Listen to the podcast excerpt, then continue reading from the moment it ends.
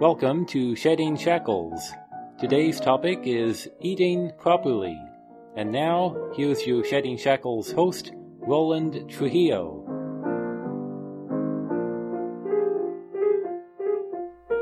Today I want to talk about food. Christ said, I have food to eat, of which you know not. The disciples came to him and said, Rabbi, eat. He said, I have food to eat, of which you do not know. What was he talking about? Well, let's look at it from the other perspective food problems. How many people have food problems? Many, many people, and it seems to be getting worse. Now, what is it about food that causes a problem? If you look at animals, deer, rabbits, cats, and so on, squirrels, they eat and it doesn't cause them any problem. Unless you have a cat or a dog that is corrupted by what's given to him by his owners. But animals in the wild don't have any food problems. Yeah, they have a problem finding it sometimes, but they eat and they're healthy. But when we eat, when humans eat, something happens. Let's talk about that because it could be the key to understanding what's gone wrong in your life. Because you see that the very act of eating, see, eating ought to be just a natural thing. You know, if you have to walk across the room, then you just walk across the room. If you have to wash a dish, then you just wash it. If you have to wash your hands, you wash them. You see what I mean? If you have to put on your shoe, you put your shoe on. It's not a big deal. But somehow we make a big deal over food, don't we? We celebrate with it. We secretly eat it. We eat the wrong food. Somehow food is involved in sustaining what we have become, and we have to eat wrong food to remain what we have become. Because if you stopped eating the wrong food, see, if you stopped eating food in the wrong way. See, both of those. We, we eat food in the wrong way, and that leads to eating food, the wrong food, because it supports what you have been remade as, not as you originally were, an innocent creature close to God, but as a recreated creature of culture and of anger and of separation from God, separation from Father. That's right, separation from Father. And how does that separation come about? Well, it happens in so many ways. But let's just talk about food again. See, if you could eat properly, in other words, if you ate without your ego being involved, if you could eat so that it didn't sustain your ego, and if you could eat so that you didn't use it to celebrate your fallen existence. See, you even you even have people that, you know, make a big feast at, at a funeral. They're celebrating death. Well, all of culture is death oriented, and you, you see it when you get something like Nazi Germany. Then you see where, where, it, where it leads to, or under Stalin. You see what I mean? Or Pol Pot. It's all death oriented. And so we celebrate our fallen existence. We celebrate our prideful achievements. We celebrate when some group of strangers happens to win a football game. Yes, some strangers that get, that get paid for running around on a field with little uniforms on. It's kind of a useless thing, really. But then we celebrate. It's an excuse to celebrate. It's an excuse to forget what? To forget what's really important. To forget God. To forget the sense of something being wrong, of our not living our true life. And so, when eaten wrongly, when eaten to deny, see, people drink to deny, they smoke to deny, they, they take drugs to deny, they eat to deny. See, deny what? Deny the truth about how they have fallen from what they could have been. And so, therefore, food is endowed with a, a quality that puts you to sleep. Sleep to reality, or sleep to the truth. And so you are dulled and jaded and lost in food. Watch people eat. They become lost in their food. Sometimes their eating habits are not so good. Their eating habits are not good and they don't have a proper decorum when they eat. Why? Because they're lost in it. They don't even know what they're doing. They're totally lost in it. Well, when you get lost in food, you lose yourself. And the world comes in, and you become shaped as the world would shape you. And then you become a creature of culture instead of a creature of God. More about this important topic in just a moment. I'm a man with a microphone, so I, people ask. No, I don't have a church. I do not have a church. All that would do is cramp my style, and besides, I want to set you free. I want to set you free. Not tie you down with more church, more doctrines, more obligations, more labels. People say, I'm a this or I'm a that, or I'm a that or I'm a this. All it does is divide you up from the commonality, the brotherhood and sisterhood of humankind. That's all it does. I don't need any labels. I'm just a person. And I open my mouth and I talk. And if what I say strikes a responsive chord, then that's good.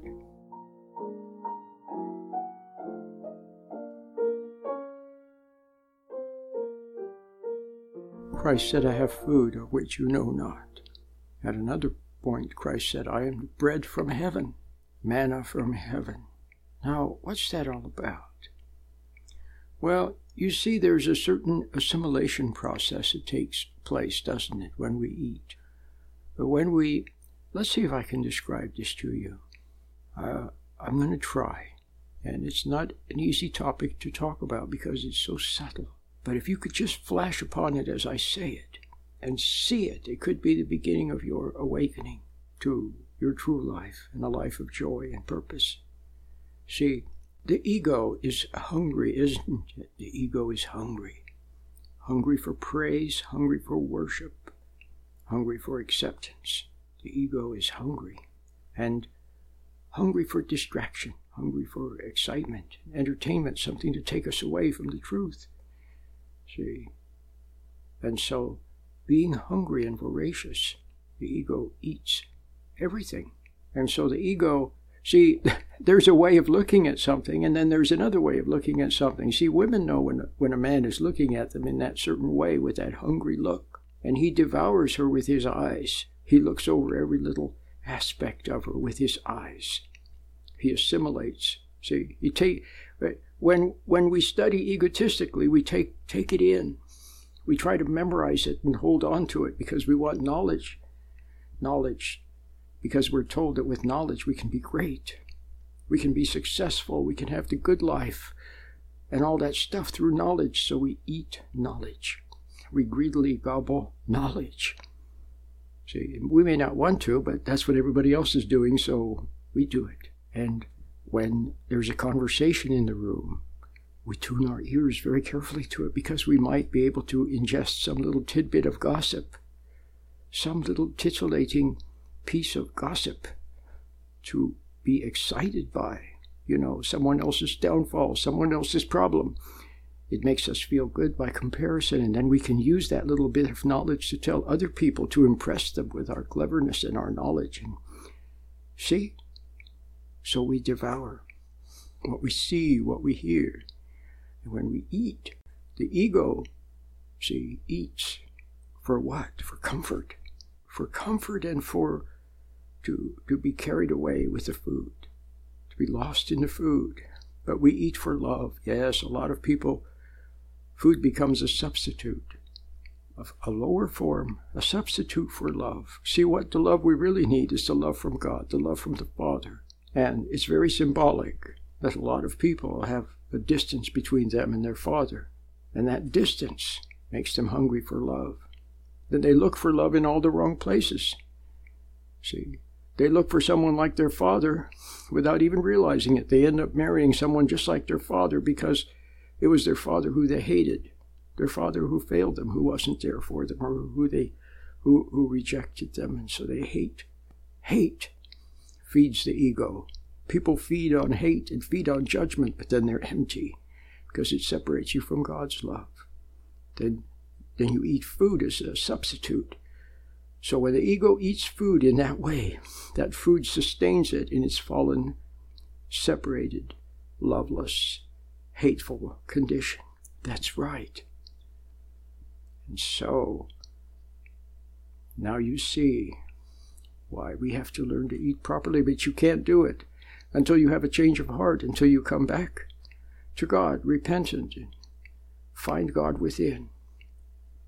Find His Spirit and become still instead of ambitious. And cry out as your soul silently cries out to God. Then He answers, just like a mother answers her little baby's cry. God answers.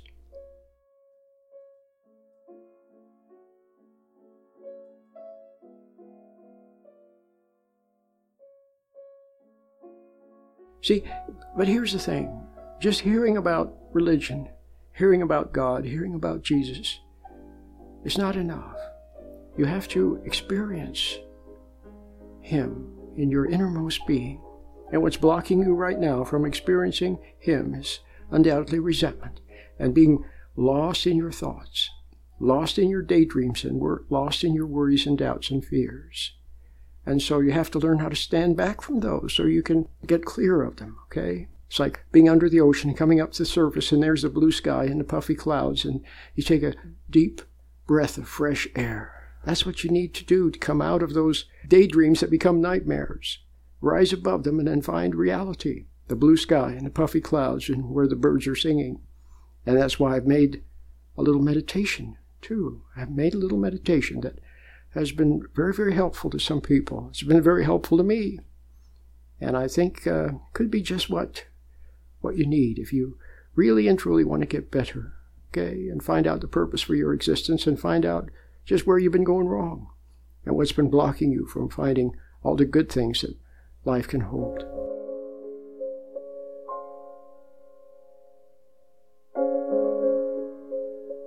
And so, how did you fall away from the love of God? Well, two ways. Number one, you resented, hated, most likely your father for failing you.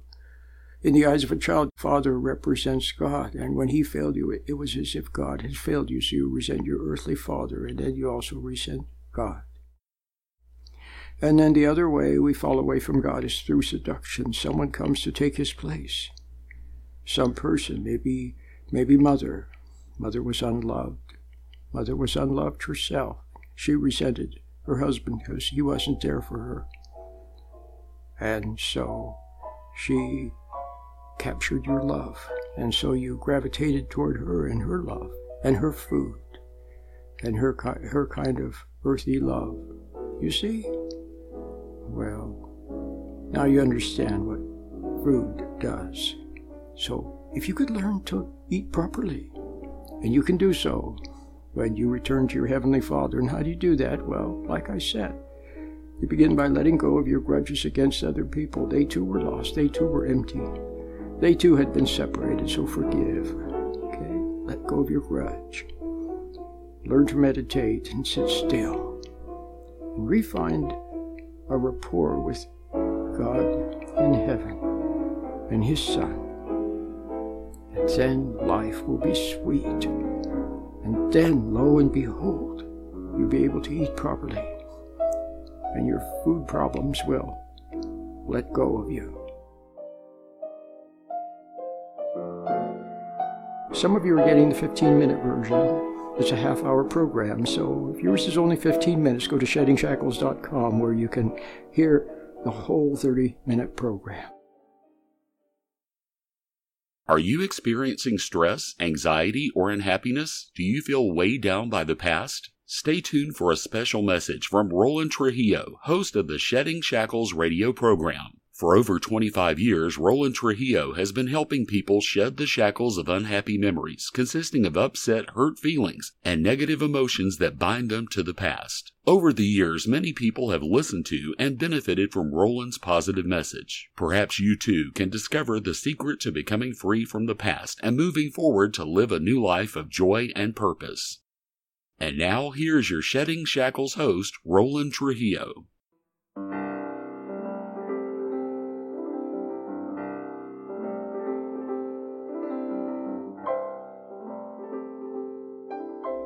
We're talking today about food and how many people have food problems. Well, let's look at it from another way.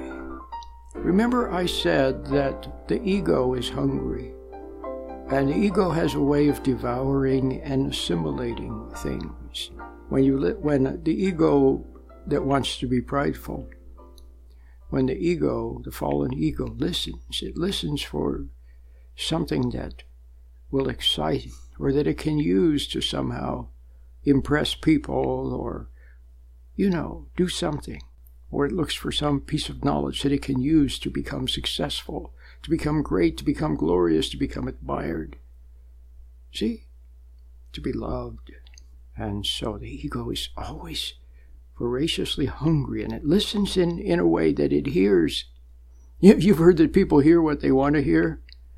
Well, the ego is always hungry and then it look and then also it talk remember in the bible it talks about the lusts of the eyes? Well that's true because the fallen ego is when it looks at something it looks at something covetously.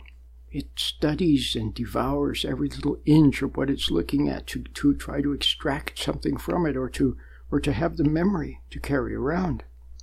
The memory of something exciting something stimulating, something naughty, something that offers a little promise of playtime or whatever. You see what I mean?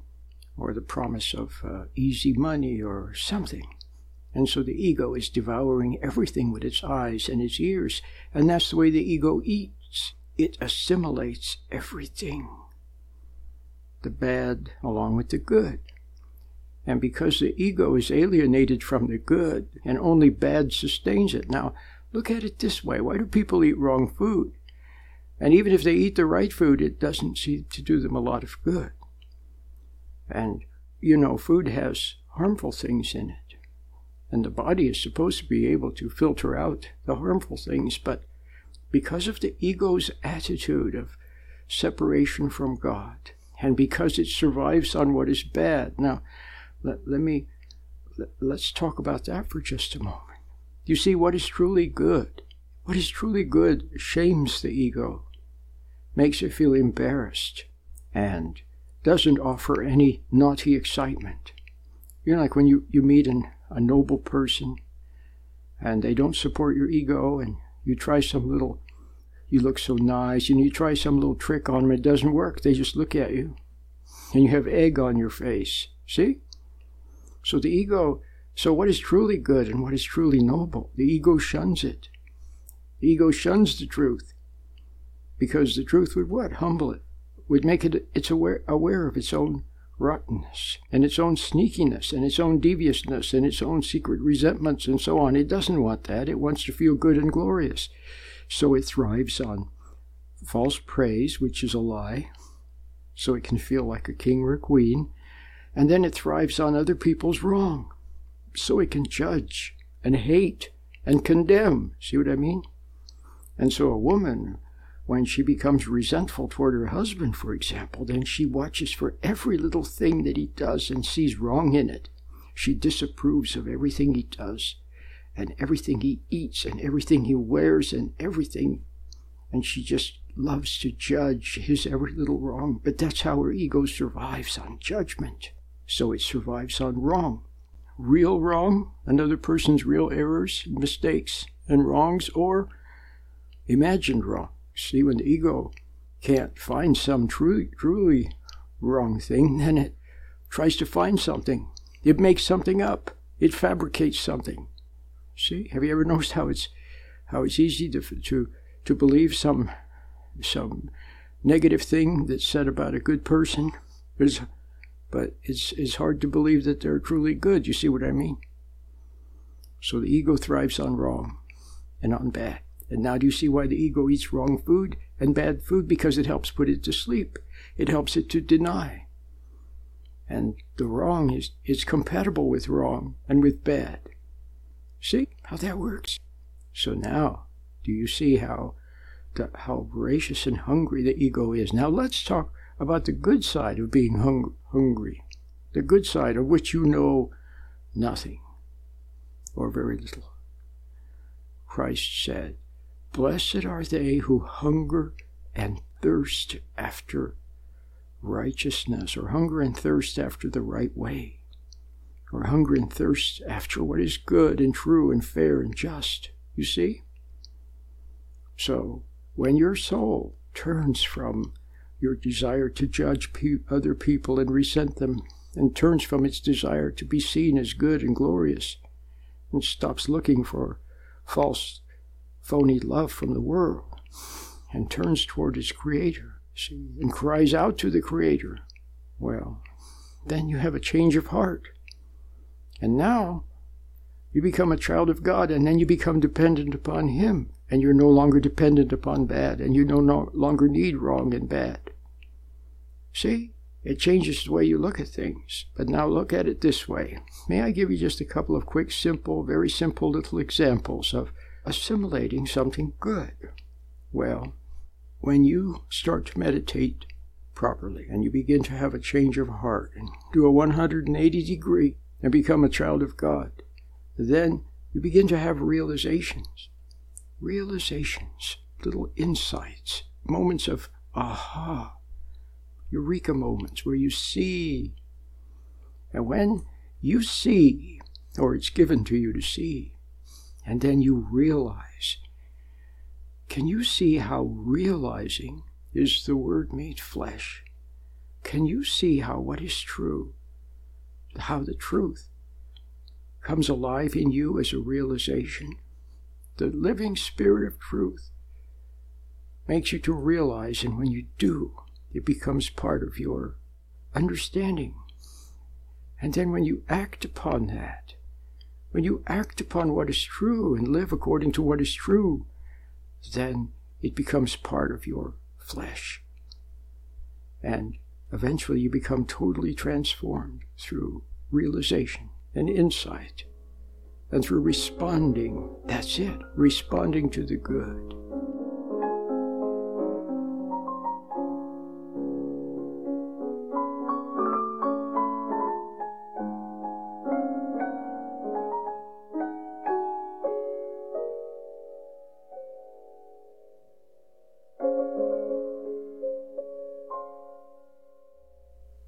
Then, just as the fallen ego compulsively devours what is not good, and devours lies, and loves lies, and assimilates lies, and revels in, and wallows in lies, and so on.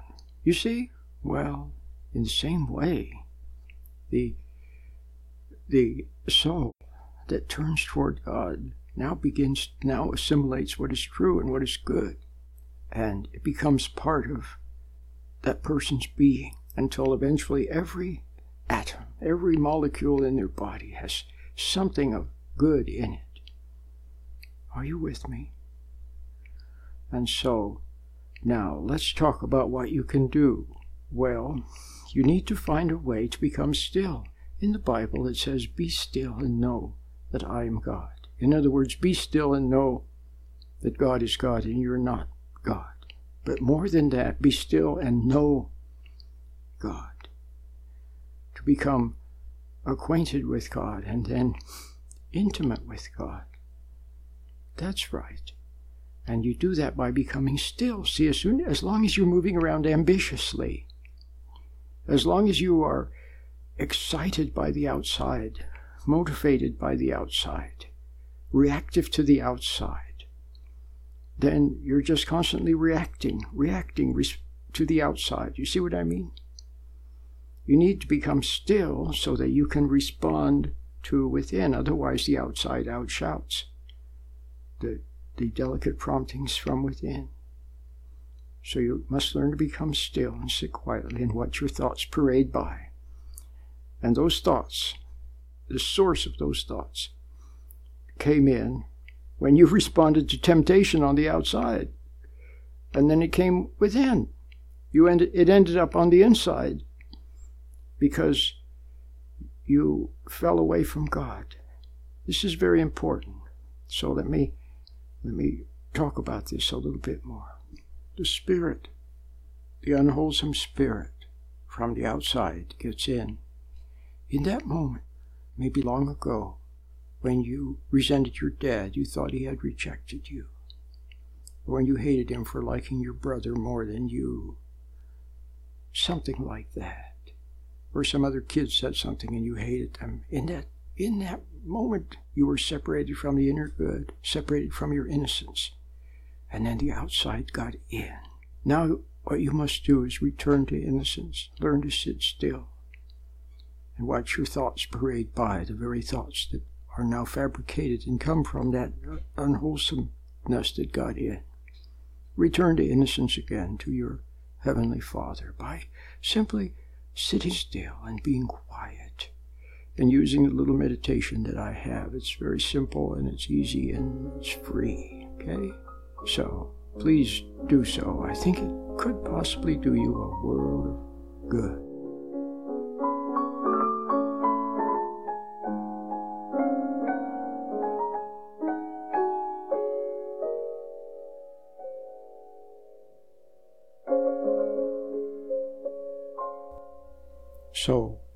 Recommend that you get the little meditation that will teach you how to become still and get a little separation from those thoughts that now pull you into them and those emotions that pull you into them. When you stand back, you're free to realize, you're free to understand, and you're free to be patient.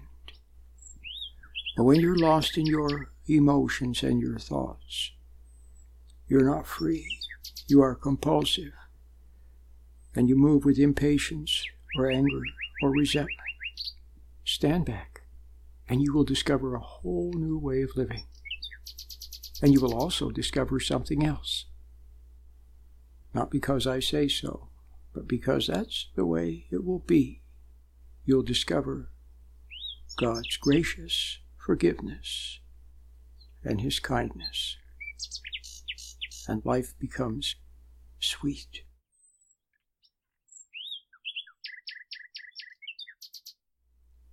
Until next time, Lord willing, and the creek don't rise. I'll see you then. Bye bye.